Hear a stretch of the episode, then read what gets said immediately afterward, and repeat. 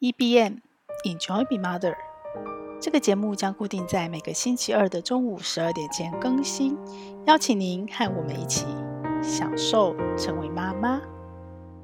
各位朋友，大家好，我是平凡妈，一个全职在家的斜杠妈妈。最近我又开始接案接比较多了，然后开始跟职场有比较密切的连接。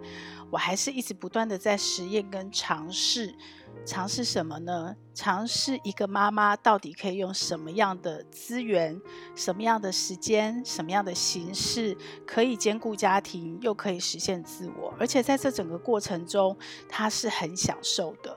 这是我自己一直没有放弃的，呃，可以说是自我成长，也可以说是我把它定义叫志业，EBM。Enjoy be mother，享受成为妈妈；Enjoy be myself，享受成为我自己。这是我第一次把 EBN 的另外一个层次跟意涵带出来，公开跟大家分享。一开始其实是 Enjoy Be myself，我怎么样在我妈妈的角色下还能够享受成为我自己？然后我发现有一个关键叫学习。我也很幸运，一开始我以为我自己是很有兴趣要做记者，要做媒体工作者，因为我没有办法过每天千篇一律重复的生活，所以还是学生时代的我就决定我的志向要做每天可以接受不同新鲜刺激挑战的媒体工作，所以我算是知识工作者。然后我产出的产品，这个过程中都是无形的，然后也跨到出版业。后来因缘际会，加上不服输，我跨进了财经领域的媒体。然后也因缘际会，我得以跨到电子业、金融业、软体业、健康医疗事业这样的一个跨界经历。然后我的主要功能累积都在媒体公关、行销、数位行销、品牌行销这样的一个经历，造成了我。我一路都很享受其中，那它到底是什么？我一直在思考，这也是这一年来我一直在做的事情。这样的我到底跟别人有什么不同？这样的我有什么独特的利基、独特的优势？我自己帮自己的定义，这个职业叫做，因为自学让我成长，让我很开心，也让我看到中间的契机。我又非常有热情于学习，非常有热情于呃，不断的从抽象的知识中去创造产品。只是过去这个创造都是一整个团队，可能都在一整个公司，而且是一个大产业下的一个小环节。可能这时候在做媒体记者，产出免费的内容、免费的知识分享，靠广告收入进来。可能下一个阶段在出版业产出书本。那这个就是一个付费的产品，也可能是杂志产出一个付费的产品，也可能是一个音频或课程，可能免费，可能付费。它的收入模式就是广告，或者是产品本身的订阅服务、发行收入。可是，可是在最近的这五年，当线上发展到一个极致，当教育这个领域也开始被网络入侵，慢慢突破。当疫情、新冠疫情这样子的全球扩散，加速了所谓线上学习的这个速度，我很早以前就觉得，我好像该去玩玩线上课程，这是一个自然发展的途径。不，不管是因为我自己在自学，用了更多的线上课程，也不管是因为我自己一路以来的产业，好像就应该会走到这个地步。那还有一部分领域是因为我在这样子的近距离贴身的观察中，我就发现知识革命时代，我们现在的学校教育的都是工人，是员工，它是工业革命时代的一个慢慢慢慢演化起来的一个学习的场域、学习的环境跟学习者学习的方法。可是现在知识革命时代，这个已经推好久了。经济知识，然后呃，知识经济，然后知识革命时代，那到底学习该是什么样子的？一开始是 Google 搜寻，我们可以海量的搜寻，所有的资讯本来都在黑箱里，都是不透明的，突然都被打开了，你可以很快速的大量搜寻到很多知识，于是量化可以造成质变，量变以后才质变。所以我自己就对线上课程觉得很有趣，因为它看起来像是过去我只能做一本书，把一个很专业的人的知识去做整理集结，然后把它透过印刷品去扩散给更多人知道。现在我可以加入更多，这不正是我以前学的吗？多媒体的元素，让它变成可能是影片，可能是音频，可能是动画，可能是 VR，可能是我们现在还不知道的未来世界的任何一个多媒体的样貌。然后呢，一样，它都只是载体。我们透过这些工具，把这样的知识传达给更多的人。那可能因为科技的进步，也可能因为制作方法的进步，也可能因为工具打破了制作知识、转化知识、消化知识的一个所谓的限制，所以我们就有更多有趣的方法去诠释、去发展这个知识。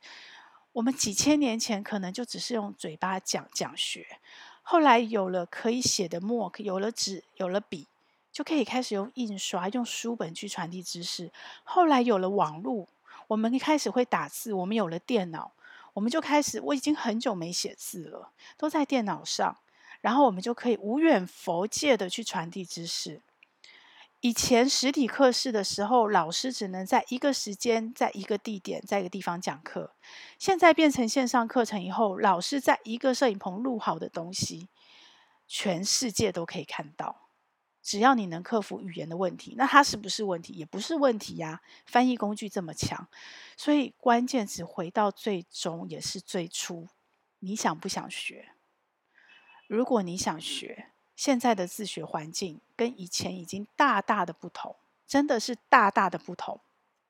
你如果愿意花时间，你可能比较没有钱，那没关系，你就把你的时间变成钱。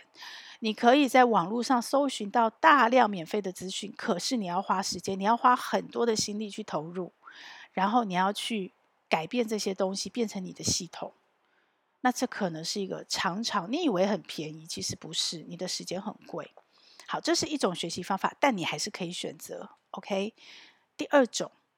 现在有越来越多的年轻人，我们以前都是要学有专精，十年所谓的十年磨一剑，学到一个程度，得到很多认证，你才有自信站到讲台变成讲师，然后你才把你的专业吐出来教给别人。现在年轻人不是诶，因为东西真的进展的太快，速度太快了，东西出来太多了，新的科技出来太多了，你怎么学会用它，以及你怎么运用它，这中间就有一个过程。而现在年轻人怎么样可以成为老师？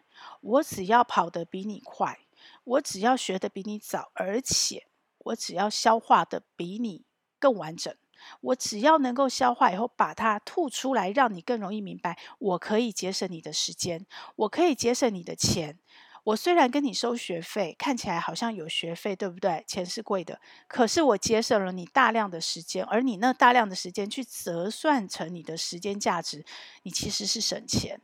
只要这些前提都成立，这些年轻人就出来当老师了。他们的呃销售的课程里面，都一定会带到一个场景或是一张 PPT 的简报室。我可能不是一到十那个十最顶尖 top 厉害的老师，没关系，我也没有说我是，我很诚实说我不是。可是我比你热情的学习，现在从一到十里面，我可能已经比你找到了五，而且我知道这一到五是我不是自己学会模糊的学会，我是已经非常的投入贯彻应用，把它摸到通。我可以告诉你，我成了一套系统，而且我这套系统是可以复制的。你可以透过复制我的这个系统，快速的学习，节省你的时间。所以从一到五，你现在还在零，还在一，还在二。你如果愿意投入一点点金钱来跟我学，我教你。所以也不是老师的关系，也不是我们过去鼓掌那种很崇高的老师关系。它比较像什么？它比较像陪学。它比较像什么？它比较像同学跟陪伴，我们所谓的共学。但是它就是前辈。我其实，在这一年的自学过程中，应该是说，我之前在做线上课程，我就知道线上课程有很多好处，或者是这样讲，我不想把它局限叫线上课程，因为我的过往，我可能累积了媒体经验，我累积了电子书经验，我累积了音频的经验，我累积了网络的经验、网站的经验，我累积了杂志的经验，我累积了出书的经验，这些全部都是知识变现的工具。有的人擅长文字，有的人擅长影像，有的人擅长声音，有的人擅长把它全部组合在一起。这些全部都是知识变现的工具。谁说一定只能做某一种？如果今天我们可以把这些东西卷起来一起玩，而且就像我们现在在教育孩子，每个人有不同的特色，你适合什么就包给你这个，你适合什么就包给你这个，它就不是只是线上课程了。我简单的讲，它是一个学习，然后它是一个嗯。产业上很多年轻人叫它叫做知识变现的产业，你可以这么定义啦。因为如果今天是商业环境或知识环境的话，呃，所谓的要变现这件事情是基础条件。但我自己一直都不敢讲我在做事业或我在创业，我都比较在讲我在做置业。为什么？因为这件事情还没有人成功。这件事情不是我们以前没想到，以前我们都想到，可是成本太高了。你要去陪学，你要去陪跑，你要陪他跑长长一段路。过去没有当下这些工具跟当下这些环境的时候，你知道要陪跑投入的资源，你绝对赔钱，绝对在商业环境不成立，绝对是无止境的一直不断的付出，然后到没有多久，你就发现这个人收的学费不够，你又不可能再收。可是现在环境在改变，但是环境在改变，你一样要投入啊！但没有人做过，因为没有人轨有轨迹嘛，所以你没有办法去预先试算那个未知的世界到底会不会赚钱。所以我把它叫做置业。我把它叫置业，是因为我真心觉得我在这个过程中得到了很大很大的自我成长的动能，而且这个让我享受成为我自己，让我享受成为妈妈。所以。有没有一种可能，透过我自己过去二十年这样的累积，我可以跟一群志同道合的，不管是年轻人、是中年人、是专业者，我们可以玩出一个什么？然后这个玩出一个什么，就创造了质变。很多以前我们做不到的事，因为成本太高，是有没有可能未来做得到？而且未来做得到，我不指望他赚大钱，但他不赔钱。但他不赔钱，但我们又可以做出比以前更好的学习效果。比方说什么？比方说十年千万，我相信现在都没有什么人敢喊，更不要讲以前都没有人敢喊。我陪你十天，陪你十个月就不错了，不起陪你一百天，我已经非常伟大了。那接下来什么？你在课室学会，不管你是什么方式学到的，不管你是看书、是实体课、是看影片、是线上课程、是录影课程，你学到的结束。后面你自己摸索学习，你当然还可以回来看重复看课程，你也可以在讨厌区那个讨论区留言，但是靠你自己撑着，靠你自己去实践。但是我们知道嘛，很多戒烟心理学已经有研究，不管是戒烟，不管是你要戒除坏习惯，你要培养好习惯，你要想要去跑马拉松，为什么现在社团那么的热络？因为有一群人陪着你，这不只是取暖而已，是有一群人陪着你，还有那个压力。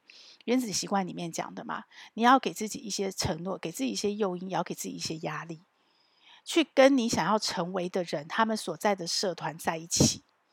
你不只是有那个压力，有那个诱因，你还看得到他们的轨迹，于是他会加速你。成长，加速你学习的那个前进的步调，这是我想要的，因为这个是我在自学的过程中，我觉得非常棒的体验跟感受。但我不知道，我不知道他要付出多大的代价跟多少的成本。我不知道，当我是一个学习者的时候，我觉得很棒。可是当我跳过来变成是一个提供学习环境的平台或资源或场域的时候，我会不会赔钱？我能做多久？我做得下去吗？我现在的收费合不合理？我现在的收收费，我的学生付不付得起？我的学生付得起的价钱，我自己撑不撑得住？我能不能请到好老师？我能不能提供无止境的服务？大家上一次我有跟大家分享过，我们过去出去拍片是一个团队出去，你看成果感觉好像也没什么差，可是成本就差非常多。它可能是三机作业，你看影片不过那短短的两三分钟哦，镜头从这边切换到那边，你的脸从正眼看你变成侧脸。可是呢，我们在制作的时候，可能你就必须出三机三组，你要有导播，你要有场记，你要有灯光跟很好的设备，你才拍得出那样的质感。好，那现在因为技术进步，不需要了，我们可能可以做可接受。但没有到那么好，需要每分钟去切换那么唯美的画面或那么美的灯光的影片。我要的是学习内容，所以有可能我的成本不用过去那么高了。那我怎么在这个过程中去控品质，让大家学习一样有成果，可是可以付出更低的成本，达到更好的效果？这是我们正在实验，而且不是我一个人，是我们有一群人正在实验。年轻人有年轻人的玩法。我上个礼拜天听到雷蒙跟瓦基这两个年轻人，我都非常欣赏，我也从他们身上学了很多的东西。然后我的 Notion 课虽然是自我摸索，可是我要开课教妈妈前，我也去买了雷蒙的课，我也上了他的课，我也看到了他那个游戏化的冒险者地图。只是那时候我没有意识到他在做跟我一样的事。他是用 Notion 做一个游戏化的冒险地图，然后带着学员透过这样的互动方式去学习。我以为只到此为止。我上礼拜听他的讲座，我才发现，诶，他在做跟我一样的事。他不只做了游戏化地图，可能我后面因为在备课，我也没有认真的再去参与他后面的社群互动，我没有跟到这一块。哦，原来除了社团、社团、脸书社团的一个共学机制以外，他还跟我一样用 Notion 做了课程的主题网站。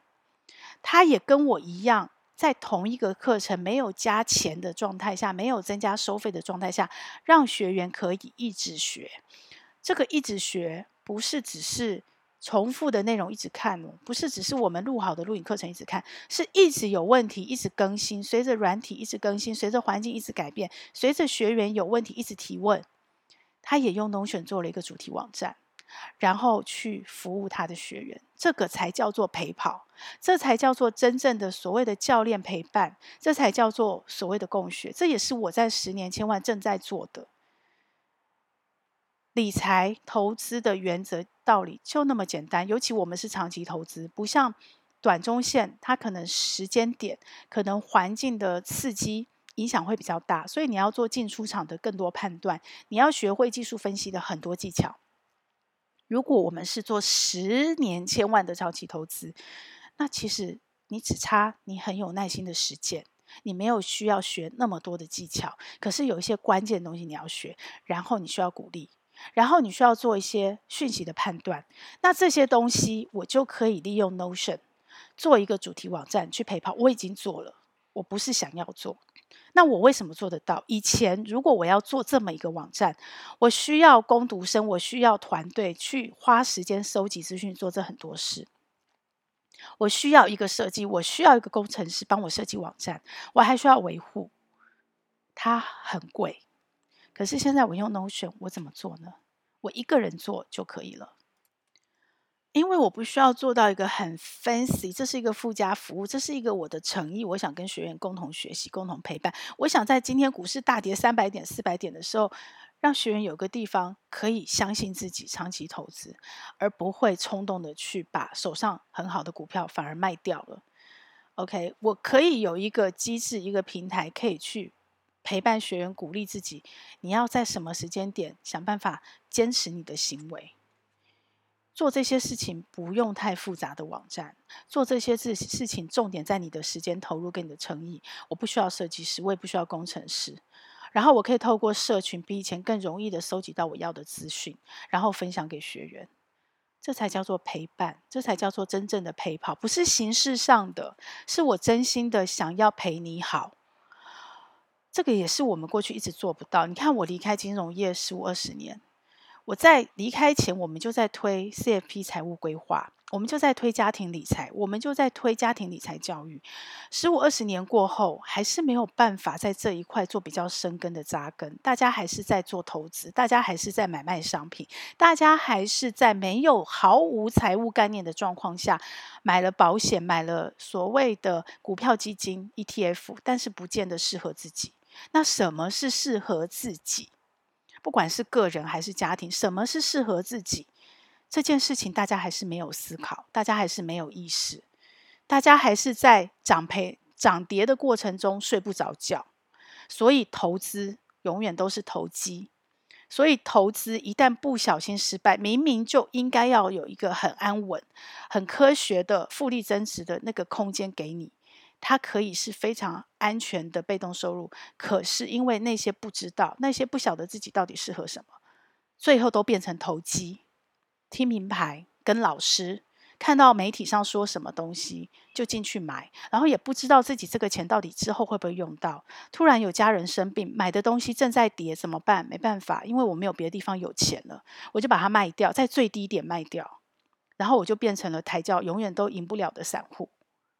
这是现实，这是我很心疼妈妈的地方，这是我心疼很多家庭，可能因为一个决策不小心，因为无知，因为不知道。的状态下不小心做错了，整个家庭就垮下来了，婚姻也没了，孩子也很辛苦。我们有没有可能在这个知识、这个工具改变的这个这么棒的一个环境下，有能力的人多投入一点点，然后利用这些工具，利用这些现有的机制，我们去创造一个新的可能性？我始终相信，当我们把这些事情做出来了，当那些年轻人，不管是雷蒙是瓦基，还有我相信还有很多年轻人正在做，也可能有中年人跟我一样，快五十岁了。你的人生不只是为了赚钱存在，你可能有一些理想置业想做，然后你还累积了过去很多的专业，你想在这时候投入去创造更多个人对社会能产生的价值，也正在做，大家一起做。我们把饼做大，不是你跟我之间谁赚多谁赚少，而是我们一起把饼做大，把这个环境做一些改变，去推翻这件事情。那我就相信学校教育一定会改变。这可能是现在很多父母在尝试自学、在尝试共学的一个跟我一样的看到的，还有点模糊，不是那么的精确，但是已经可能可以看到的那个曙光跟方向跟未来。然后他们在做自学跟共学的努力，而这个形式在现在叫做实验教育，在未来它有可能是每一个家庭、每一个孩子，不只是孩子学习，不只是孩子有九年一贯、十二年一贯的在学校上课、考试、联考、会考、学测，不只是这样，是每一个人，包括爸爸妈妈，包括爷爷奶奶，未来知识革命时代是终身学习的时代。每一个人不用到学校也可以到学校，他可能在家里电脑，也可能在家里的 iPad，他可能就在手机划着划着，他也可能是看电视，或者是听着我们现在的 Podcast，也就是以前的收音机，他都在学习，他都在学习。那至于这个学习是实际的成果，还是呃所谓的官方的认证、第三方的认证，这都会不断不断的改变跟精进。然后他有各式各样的同学，在不同的课程，在不同的场域，在不同的环境里，大家就会开始慢慢的习惯。所谓的社群，不是只是知识哦，根本还不到知识，应该说不是只是资讯，甚至是垃圾新闻、垃圾资讯的传递而已，也不是只是朋友之间的取暖，或者是关怀，或者是最新状况的更新而已。所谓的社群。开始有了更多更多学习的可能性，开始有了更多更多学习的陪伴。当然有可能，现在我们免费用的脸书，我们免费用的 Line，搞不好以后都要收费，谁知道呢？你会很担心吗？我不会耶，我好期待哦。我会，我很焦虑，我很焦虑，我跟不上，我很焦虑，我速度可能来不及。但是我非常兴奋，我觉得好开心哦。我能够参与其中，我也觉得好感动哦。我过去的累积可以跟这样的一个知识变现，或者是知识教育学习的置业，或者是知识变现的产业挂上边，而我正在路上。我也好希望你能够跟我一起，一起踏上这条路。不管你是要教还是要学，我们一起踏上终身学习、终身自学、开放自学的这条路。然后我们一起互相陪伴，不只是。三年、五年、十年，我们做一辈子的同学，我们做一辈子一起享受人生，享受成为妈妈，也享受成为我自己的共学同学。期待你，不管在教养，或者在 Notion，或者在家庭财务，能够跟我一起上路。期待你加入我们的课程平台，给我们建议，给我们回馈，让我们一起变得更好。让我们一起去创造一个更棒的、更开放、更自由的、更温暖的学习环境。和我一起享受成为妈妈，享受成为我自己。个节目会在各大 Podcast 平台播出。如果你喜欢我的内容，要帮我分享给你更多的亲朋好友哦，这样才会有更多的人看到它、听到它。然后也请你帮我在 Apple Podcast 留下你的留言，以及帮我按下五星好评，这样我才能在排行榜上被看到，被更多人听到。谢谢你，希望我们一起来享受成为妈妈，享受快乐。也享受痛苦，让我们一起来享受成为妈妈。